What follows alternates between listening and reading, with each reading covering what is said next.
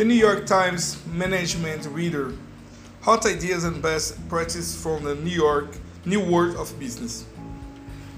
Chapter 9 911 When Things Go Wrong. When you, you young people come to me complaining about their horrible bosses, I say, aren't you lucky? Because the more example of bad management you see, the more you will learn. I learned more from my worst boss than I did from my best boss. I was taking note on how I would not manage. Geraldine Laybourne, Chairman, Oxygen Media Incorporation, October 6, 1999. In retrospect, it all seems so clear.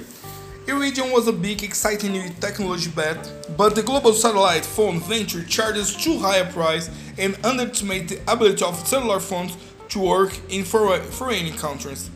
Technology Iridium may have been appealing for, but a few lessons from Marketing 101 could probably have foretold its downfall.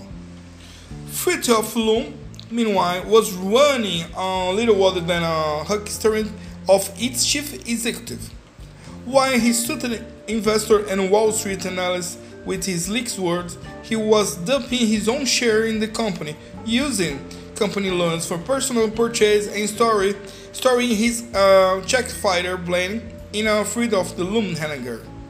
An executive at Boeing, one of the world's most complex companies, were obviously pig-headed when they blithely figured they could more than double their output in less than two years. Anybody who truly understood the airplane business could tell that the combination of cutting costs, lowering prices, gaining market share, and ramping out production was too much to accomplish a short span. It would be easy to read these and other tales of mismanagement in the chapter and play the Monday, Monday morning quarterback. You almost want to snicker at the hubris or shake your head at the greed or bumbling that characterize, uh, characterized some of the best known flameouts of recent years. And feel free, the flameouts were pretty spectacular. But then take a moment to think about the many talented managers at these companies who had many good ideas and fully expected that they could execute their plans.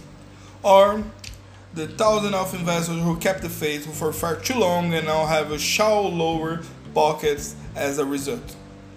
Or some of us know it all in journalism, journalism who wrote glowing accounts from these companies even as they, uh, as they lay the seeds of their downfall.